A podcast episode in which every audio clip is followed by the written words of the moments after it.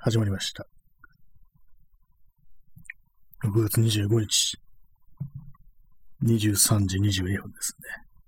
また今日も少し遅れましたけれども。はい、えー、こんばんは。夜部屋で朝を待つ、ラジオトークのライブ配信のお時間でございます。ちょっと今日も少し遅くなりましたけども、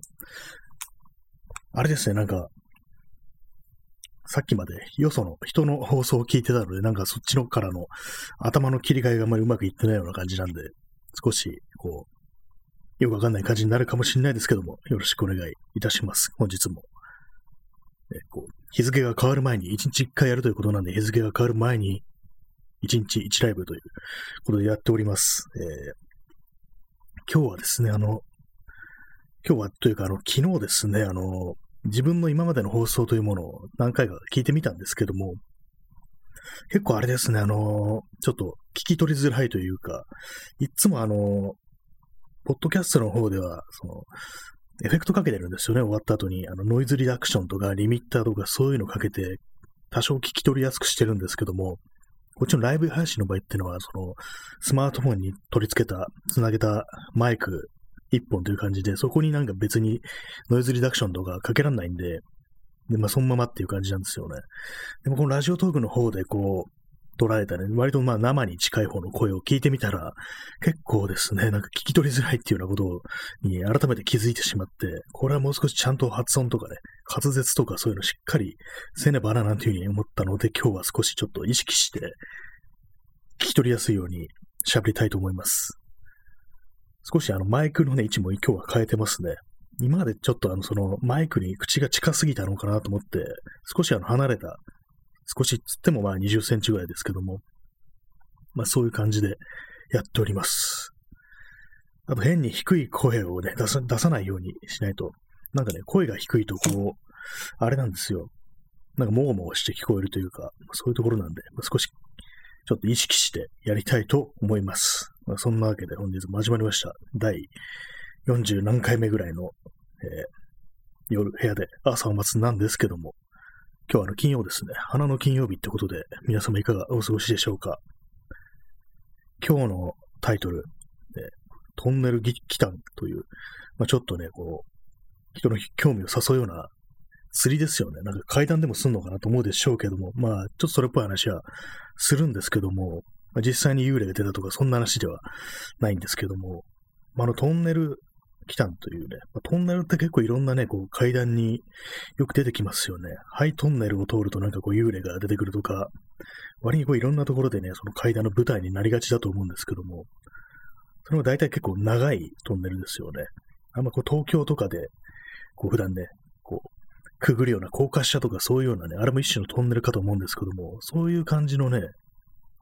トンネルと違ってもう少しこう山をくり抜いてこう通ってるような、そういうトンネルですね。まあ、これですね、あの、今日私が実際にこれ聞いた話なんですけども、あの、前に話したと思うんですけども、一度あの、あの東日本大震災のしばらく後に、こう、その瓦礫の片付けのボランティアで、その被災地の方に行ったことがあるという、ね、話をしたと思うんですけども、その時に、まあそのね、地元の人から聞いたという話で、まあこれ別になんか普通に喋っていいことだと思うんですけども、まあ、トンネルがあるんですよ。私がその片付けとかやったところに行くまでに、こうまあ、川沿いをずっと行くんですけども、道路。で、その途中でこう山をくり抜いたトンネルがあるんですよね。で、まあそこがまあ、川沿いということで、やっぱりこう水が入ってくると。そう震災の時にもやっぱり津波にのあれでこう、まあ、浸水したっていうことらしいんですよね。まあ、これ本当かどうかはちょっとわからないんですけど、ねやっぱりそこで、そこで結構亡くなった人がいたという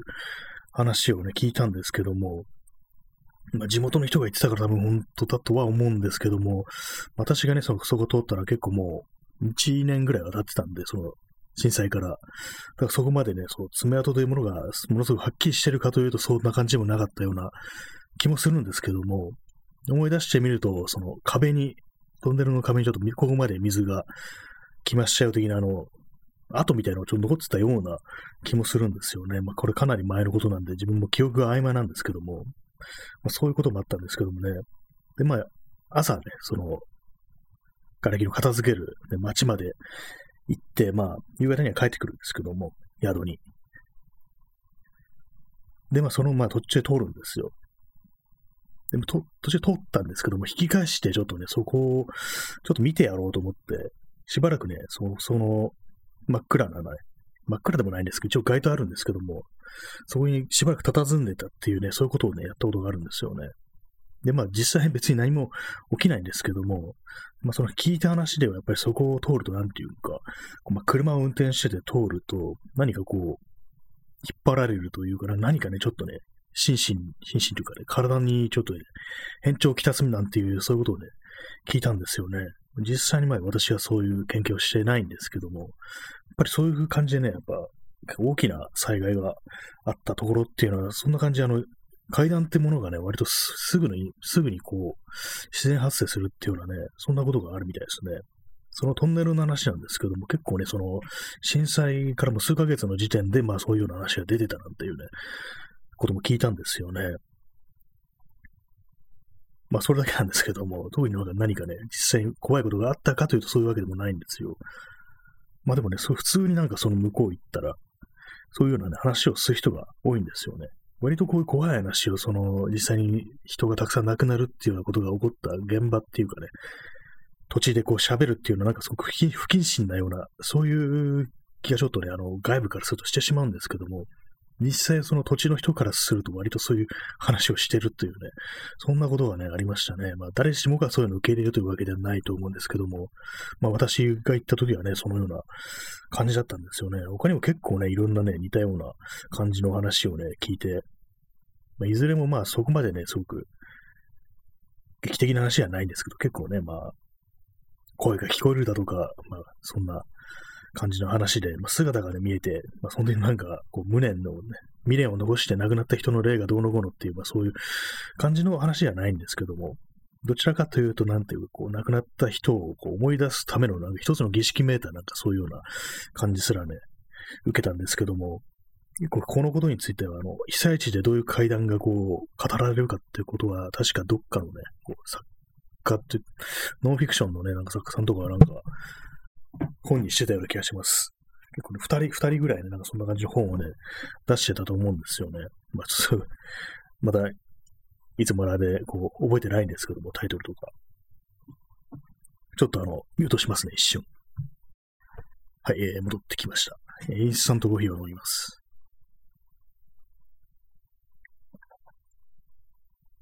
結構トンネルっていうのもね、結構ね、怖いところは怖いですよね。私があの昔、昔行ったあの千葉のどっかの、ね、海岸、まあ外房だと思うんですけども、そこにあの、なんか手掘りのトンネルみたいのがあって、多分なんか勝浦とかその辺だったと思うんですけども、一回行ったことがあって、それはなんかね、結構雰囲気ありましたね。まあそんなね、長くないんですけども、僕手掘りということでね、確かなんか、その、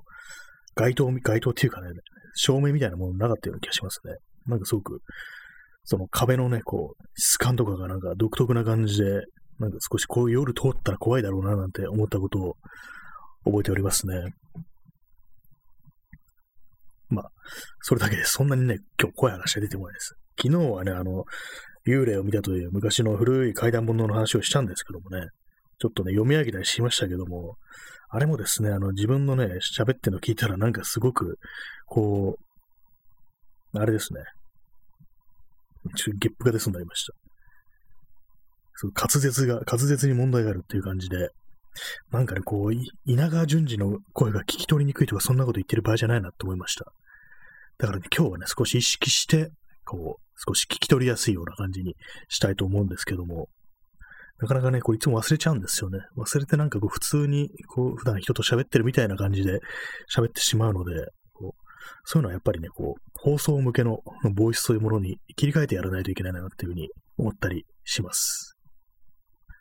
稲川淳二といえば、あの、ね、まあ、ひょっとしたらこれ前にもしたかもしれないですけども、あの、病院に入院した時の怖い話っていうので、それまあ、入院してて暇なもんで、その稲川淳二が、点滴スタンドに小太郎っていう名前を付けたっていうね、まあそれ別にそれが、その怖い話の内容ではないんですけども、なんかね、その怖い階段よりもそっちのなんか、点滴スタンドに小太郎って名前を付けたっていうことの方が衝撃的すぎて、なんかその他の話が一切頭に入んなかったなんてことがあるんですけども、たまにね、点滴スタンド、小太郎とかでね、急に思い出してね、ふっと笑う時がありますね。なかなかね、つけませんよね。あの、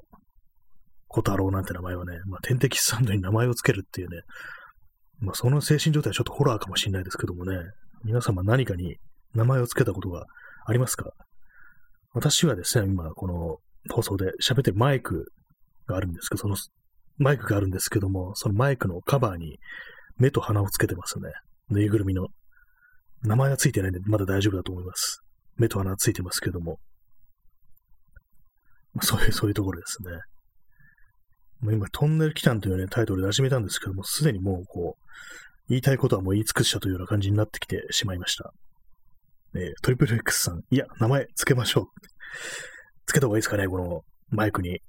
結構名前をつけるのがね、私は結構苦手なんですよね。何にしても、こう、いろいろそういう、気の利いたね、そういうの、なかなかつけられないんですけども、どういうのがいいんですかね。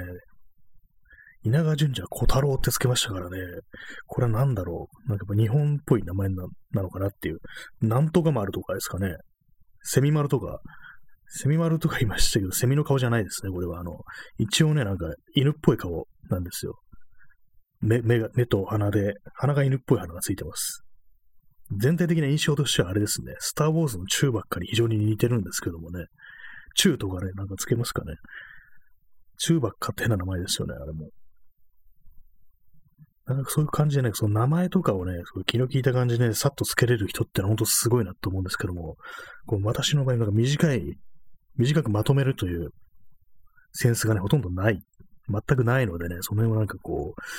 訓練したらそういうの思いつくようになるのかなと思うんですけども、どうなんでしょうかね。ちょっと名前はね、ちょっと考えてみようかなというふうに思います。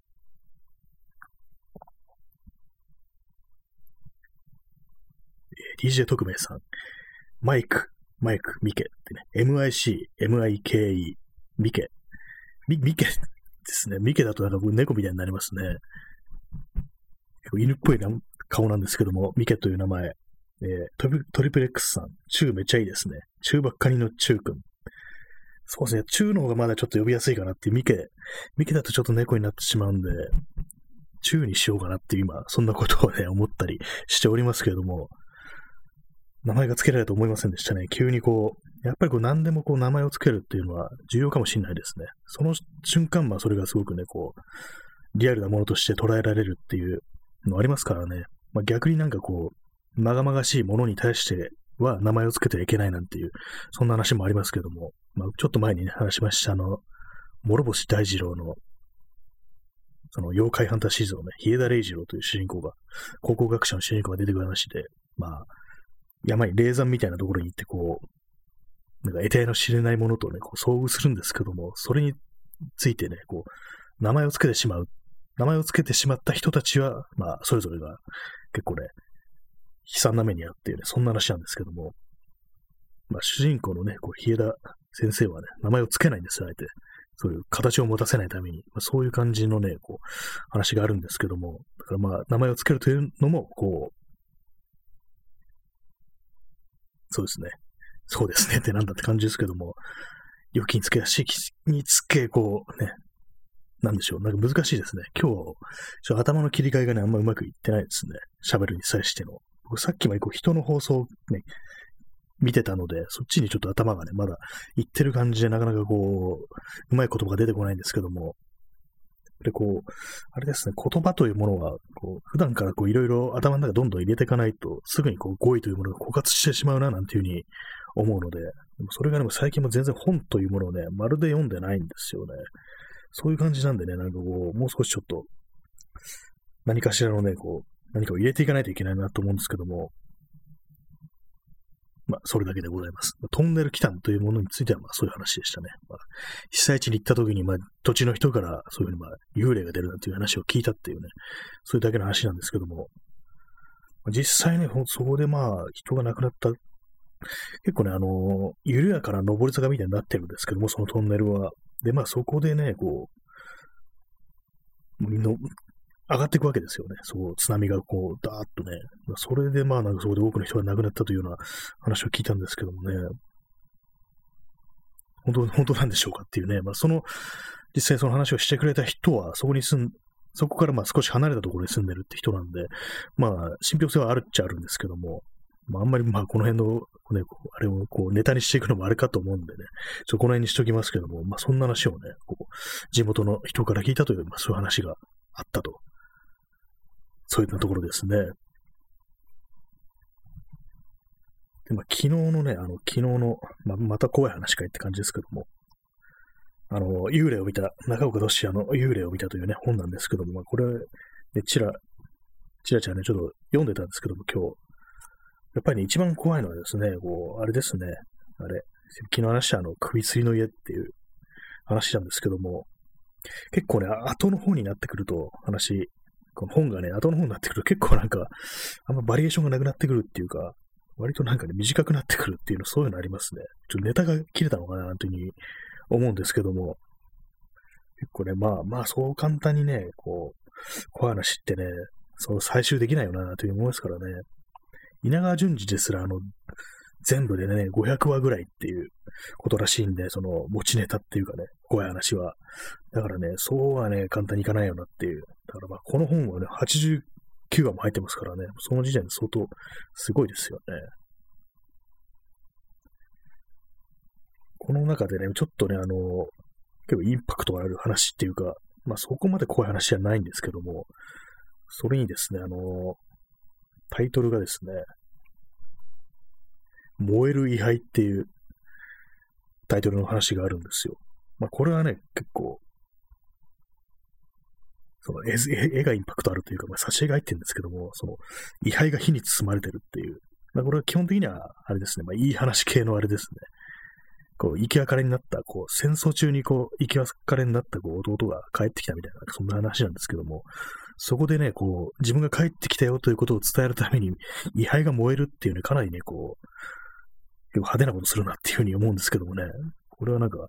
あんまりね、こう似たような、同じようなバリエーションの階段というものがこういう話はないような気がしますね。位牌が燃えるっていうのは、結構オリジナリティのあるっていうか、まあこれ実話な、実話というね、体なんですけどもね、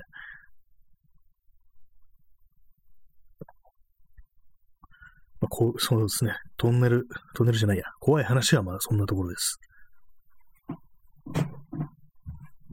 えー、座り直します。だから昨日あの、自分の放送を聞き直しと思ったのは結構ね、あの、雑音が多いっていう、こういうふうにまあ座り直したりとか、あとこう、マイクとか置いてある台の上に置いてあるいろいろね、こう触ってしまうんですよね。まあ、今、例えばマグカップがね、置いてあって、そこにコーヒーが入ってるんですけども、これ喋りながらね、こう、いじくりますっていうか、なんかこう意味もなく手に持って置いたりとかしてしまうんで、その時にトンっていうね、音が入ったりして結構まあ、ちょっと鬱陶しいかなっていう感じなんで、この辺、その辺これから気をつけたいなというふうに思ったりしております。まあ、そんな話をされてもって感じですよね。録音の、なんかこう、裏舞台みたいな。えー、トリプル X さん。怖い話が急になしになったのに、怖い話感を感じます。怖い話って強いですよねって。確かにあの、今日は怖い話をしますって言ったらなんか、全部そこに持ってかれるような、そういう話あります。そういう感じありますよね。その後の、何でもない会話にもちょっとね、怖さというものをこう見出してしまうような、そんなところもあるんですよね。だからまあ、結構ね、あの、何回か前に、あの、私のね、ちょっと聞き覚えのないっていうか、立てた覚えのない音みたいのが入ってたんですけども、あ、そうですね。あの、DJ 特命さん、怖い話をしているゆえの霊障かと思っていました。物音っていうね。そうなんですよね。なんか、なんか3回ぐらい前のね、放送なんですけども、なんか、え、こんなノイズ入入るかみたいな感じの、音が入ってたんですよね。不思議と。なんかね、どういう音だったかちょっと忘れちゃったんですけども、普通にこう物をね、なんか置いたりとか、まあ、机の上のものを触ったりとかした感じの音ではない、なんか、明らかにこう人為的に立てた音みたいのが入ってたんですよね。まあ、それだけなんですけど、まあ、そんなにびっくりする話はないんですけども、まあ、物音系は、音系はね、結構ありますよね、こういう話。まあ、レコード、レコードって、ね、なんか音源にこう、人の声が入り、映り、映ってるじゃないや、撮られてるみたいな、録音されてるみたいなね、そういう話はすごくたくさんありますけどもね。あれも何なんですかね。消し忘れみたいな、あれなんですかね。インスタントコーヒーを飲みます。今日はね、全然こう、人と話をしていないので、なんかあんまりこう、あれですね、言葉がうまく出てこない感じですね。やっぱりこう一日のうちに、ある程度こう人と喋った時間がね、多いければ多いほど結構喋りというのは、その日の放送滑らかになるような気がするんですけども、今日はね、あんまりこう、口を開いてないのでね、あんまりこう、出てこないですね、言葉が。ちょっと今日はね、かなりもうテンションが低くって、もう死んで死んでるみたいなね、状態だったんですけども、まあ、そんな状態でもまあ、一日一回のこの放送は欠かさないというふうになっております。まあ、そんな感じの夜部屋で朝を待つなんですけども、なんかこうあれですね、こういろいろ人の放送を聞いてると、まあこの喋りの拙さもそうですけども、まあ録音だとか、まああとはまあ話す内容ですよね。やっぱりこうなかなかこう、自分の思ったようにいかないななんていうようなところがあったりして、まあこの放送もですね、結構長いですからね、去年の8月の半ばから始めてもうすでに1年近く経ってるっていう、あと2ヶ月でまあ1、1周年ですからね、なんか1週間、1週間じゃないや、1週、1年これをやってるって考えるとちょっと恐ろしいんですよね。1年やってる割にあんまりこう成長してないみたいな、なんかそんなことをね、まあ、考えてしまいがちなんですけども、結構なんかあれなんですよね。そういうふうになんかマイナスのことばっかり見出してしまうっていう。その途中であったね、いろいろいいことだとかね、上達したことという、そういうことになかなかこう、意識がいかないっていうね、どうしてもこう、マイナスのマイナスの方に考えてしまうという悪い癖があるんで、まあ、これはちょっとどうにかしたいなと思うんですけども、まあ、とはいえ、この放送がもう少しこう、良くなるというかね、面白くなるということについては、まあ、ちょっとま改善の余地があるなっていう、そんなことを思ったりします。まあ、あんまりね、こう、考えてね、こう喋るということ、最近、最近というかもう半年ぐらいしてないので、そうなんですよね。今日なんか口から何かが、なんかね、こう、唾液が妙に分分分泌されてちょっと喋りづらいですよね、なんか。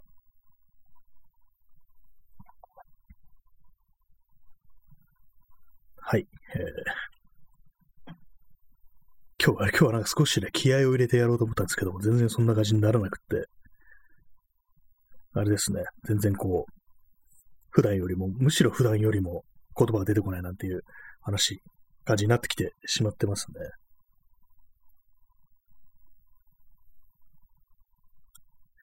さっきあのー、まあ、その、よそのね、他の人のこう放送を見ながら、インスタライブとか見てたんですけども、そういうことをやりながら、こう、写真のボレタッチをしてたんですけども、前に撮った。で、まあ、あの、隅田川、最近よくまあ、隅田川の方行くんで、まあ、写真を撮るとなると、まあ、そんな感じで、まあ、いろいろこう、川のね、情景をこう、あれなんですよ、レタッチというか、まあ現像してたんですけども、なん、なんなんですかね、こう、結構その写真を撮るにあたって、こう、いろいろまあそこに行って、まあそこでこういう写真を撮ろうなんていうふうに思うこともあるんですけども、ただなんとなく気分的にあっちの方行ってみたいな、みたいな、そういう感覚でこう、行くこともあって、そうなるとですね、なんかこう、あんまりこう自分の撮ってるものというのに、こう一貫性がないというか、まあ、かなり適当というか、そういう感じなんですよね。別に何らかの意思が反映されてこれが撮られているというわけではないのだなっていうふうに思うんですけども、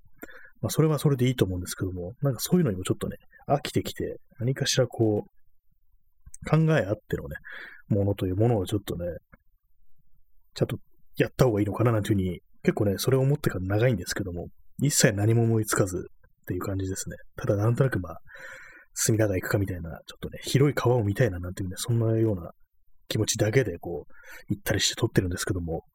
なかなかこう難しいですね。まあそういうわけなんでね、なんかちょっとね、今日トンネル来たんというタイトルにしたので、なんか都都内のトンネルとかをね、こう行って撮ってみるみたいな。まあそれもですね、全然まあ都内、まあ23区ですね。23区じゃそんなに大して長いトンネルもないでしょうけども、その中でどれが一番こう、恐ろ、どう、いかにこう恐ろしげに撮れるかみたいな、そういう風なね、こう、感じでやってたら、ちょっと張り合いが出るかなと思ったんですけども、でも品川のなのでね、有名なトンネルがあって、あの、首曲がりトンネルというのがあるんですけども、なんかすごくね、物々しいというか、すごく怖いですけども、なんかこう、くね、首が曲がって死んじゃった人の霊が出るのかなみたいな、なんかそんなことを思うんですけども、まあ、これはですね、まあ、何のことはないんですけども、要はあの、天井の高さが低いと。高さが低いんですよ。まあ、桁下っていうんですかね、ああいうの。トンネルの。トンネルというか、まあ、高架下ですね。まあ、それでまあ、首が曲がるぐらいの、本当にまあ、高さしかないということで、そういう、それであの、首曲がりトンネルとついたらしいのですよ。まあ、それだけなんですけども、まあ、そのね、あの、品川のね、首曲がりトンネル、確かね、もう、半年ぐらい前か、まあ、去年の冬だったかなんだかにもう工事かなんかで通れなくなったとか、なんかそんな話をね、聞いたことがあるんですけども、割になんか結構都内のそういうちょっとしたスポットっていうのは、結構なんかね、もう忘れ、忘れるっていうかね、行こう行こうと思ってて行かずに、まあそのうち消えてしまうなんていうね、ことがあるんですけども、結構あの、品川の近辺で言うと、あれは行ってないんですよね。あの、鈴ヶ森の形状ですね。あれもまあ、なんだかんだ言って全然こうね、普通の広い道路の真ん中にポツンとあるだけで、特にそんな怖い思いをするような場所ではないなんていうふうに言われますけども、あの心霊スポットというかね、そういう曰く付きの土地としてはね、かなり有名な場所なんで、一度も見てないというのがなんかこう、ちょっとね、それどうなんだみたいな感じもあるんでね、ちょっといつか行ってみたいなというふうに思ったりしております。まあ、それだけです。はい。なんかもう、あんまりこう喋ることないなら今日っていうね。えー、トリトリプル X さん、いわくつき、行きたいですね。行きたいですね、本当に。まあ、全然ねこう何でもないんですよ、そこ本当に。まあ、通りすがったことはあるんですけども、本当まあ、実際はすぐ近くまで行ってね、その、まあ、井戸があるらしいんですけども、井戸の後、それがあの首を洗ってたと。まあ、形状なんで首を跳ねると、その跳ねた首を洗うのに、その井戸を使ってたなんていう、そういう話があるんですけども、実際まあその、井戸があって、ただまああの、上に金網みたいなのが被せてあってね、別にこう、入ったりっていうかね、まあその中に落ちるという心配はないらしいですね。まあそのぐらいなんでね、本当なんかこう、一度なんか見といた方がいいのかなというふうに思ったりしますね。結構あの、都内の心霊スポットというと、あれですね、あの、名前忘れてしまいましたけども、あの、なんとかトンネルっていうトン、これもトンネルですね。あの、あの辺はど、は、千駄木、千駄ヶ谷、千駄ヶ谷と千駄木の区別がすいません、ついてないです。渋谷区なのかな、そこは。で、そのトンネルがあって、まあ、上になんか確かあの、寺、寺というかね、墓地みたいになってるっていう、そういうトンネルがあると思うんですけども、そこも確かね、あの、心霊スポットですよね。そこはですね、私は結構ね、なんとなくラートで通ったりすることがあったんですけども、まあ、やっぱりね、もう都心も都心なのでね、全然こう怖さってものはないですね。まあ、普通に人も歩いてるし、街灯もあるしね、車通りも結構あるんですよね、夜中でも。そういう感じなんでね、あんま怖くないというね、そんなことを思ってしまいますけども、あまりにそういう23区の中で怖いスポットっていうのは本当見つけるのは難しいなって思いますよね。本当にまあ、恐怖を感じられるようなところというとね、あんまこうないっていう結論に至ってしまうんですけども、やっぱりね、こう、人がいないところでないとっていう、まあ基本的にそういうのはありますね。ちょっと名前が思い出せないんですよね、あそこ。あそこね、僕簡単に、一番多分ね、行きやすい心霊スポットだと思います。あとあれですね、あの、確かね、全福寺川だったか、あの、それかまあ、妙正寺川っていう、まあそういう川があるんですけども、そこの源流みたいなところにお寺があって、で、そこに井戸があって、そこを覗き込むと、こう、なんか未来の自分の姿が映るなんていうね、なんかそんな話がね、あったような気がするんですよね。なんか姿見の井戸とか、なんかそんなようなね、名前がついてたと思うんで、そこもまあまあ、よく言われるスポットというかね、まあ、曰く付きの、ね、お寺みたいな、神社みたいな、そんなとこがあったはずですが、どこだったか覚えてないですっていうね。結構こういうの気づかないで全然こう、通り過ぎてるんでしょうね、怖い。心霊系のスポットっていうのは。まあそのぐらいまあ、東京ってのはすごくね、集中してるというか、人間も建物も集中してるんで、あまり怖くなら、怖いようなそういう気持ちにはなりがたいっていう、そういう感じかもしれないですね。まあ、そんな感じで今日もなんかトンネル来たというタイトルで釣った割にはあんまり面白い話というかね、そんなに怖い話は出てこなかったっていう感じなんですけども、まあ、ただね、あの、じ、土地の人から聞いたということで、まあ、これは本当のことだという、ねまあ、そのぐらいのプレミア感はあったかなと思うんですけども、まあ、そういうところで本日はこの辺りで終わりたいと思います。そんな感じで今日はこれでおやすみなさい。さよなら。